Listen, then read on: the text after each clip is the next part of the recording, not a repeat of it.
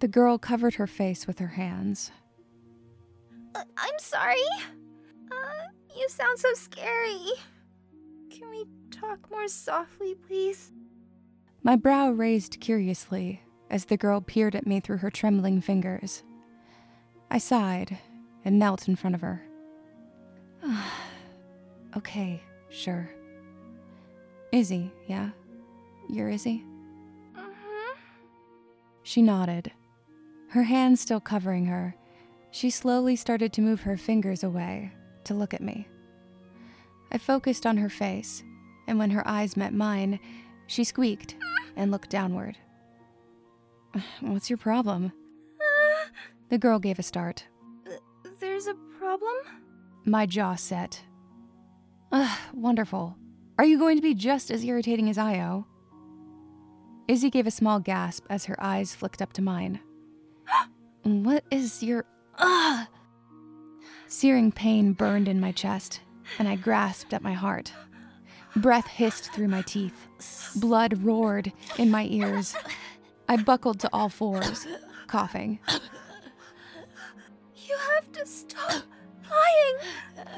Have to stop lying! I looked up at the girl's cry and panicked when I saw her writhing on the ground, oh, no. Her essence flickering in and out. Ugh! Jesus Christ! What the fuck is happening? Lynn! Lynn! A delicate hand reached out to me, shaking. Clawing my way painfully to Izzy, I clutched her hand and pulled her close. I... I have no idea what the fuck is happening. I'm sorry for whatever I did. Just please... Please be okay. Just... I'm sorry. The pain began to subside. Breathing became more comfortable. The girl's movements became less sporadic, and her body slowed to a still. She closed her eyes, exhausted. I laid her gently on the ground and threw myself down beside her. My head throbbed. Izzy's face looked serene. Could these others sleep? Jealousy sparked to a dim life. If only I could fall asleep just like that. And turn it all off for a while. Wait. Io? Despite my urgency, I quietly got up, tiptoeing away from the resting girl. Io! Io! I wildly looked around my mind space. I took a few steps through the darkness, but suddenly felt heavy as lead. I gave a glance behind me, still asleep. God damn you, Lynn.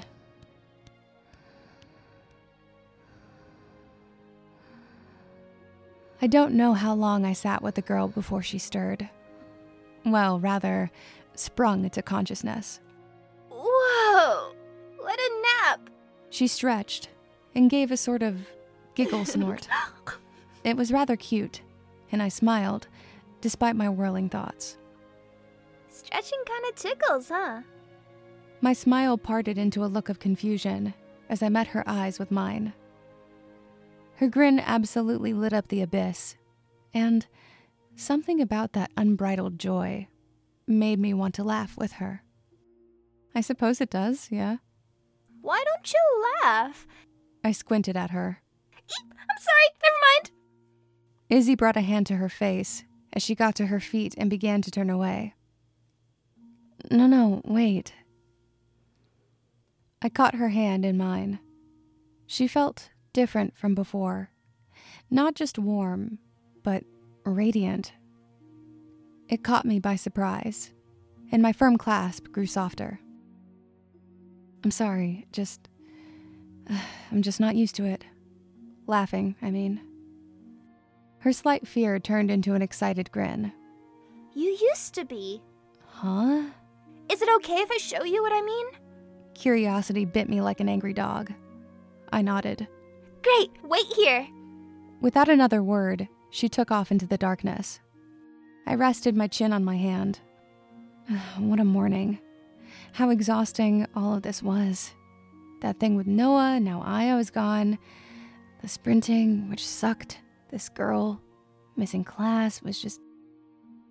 Oh, no. At that moment, Izzy came skipping back, merrily holding a silver ball of light. Here, have this! Uh, oh, Izzy, wait, I, I no, can't... No, really, look, look, look! No, listen to me, I can't, I'm at school. She shoved it into my hands, and at my touch, it blossomed into a scene around me. I saw a five-year-old me wearing a Santa hat and reading a children's book by the T V. Little me kept getting distracted by the cartoons and would give a loud giggle snort before going back to the book. Look how cute you are! Izzy laughed kindly. That... that doesn't even feel like me. You just don't remember. I gave her a perplexed look, but she kept smiling, looking at the memory all around us. Uh, Izzy, I... Oh, dang, you're right! You've got to go! Uh-huh. Izzy brought her hands up above her head, and the scene shrunk into a silver orb of light that she tucked under her arm. Well, how did you know I was going to... Oh. Right, we're in my head. God, I've really got to remember that. Open your eyes. Bye now. Izzy took off, squealing gleefully into the darkness. Oh, wait, but... What about Io? I opened my eyes, met with dimness. I brought my hand to my forehead as I sat up, expecting a headache. None. I sighed with relief. I brought my hand to my back pocket and checked my phone. six nineteen p.m. Three missed calls. Five texts. I scrunched my face up, preparing for my anger to rise. But nothing came.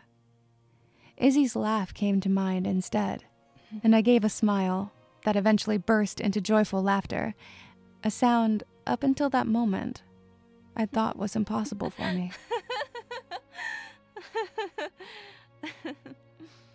hmm.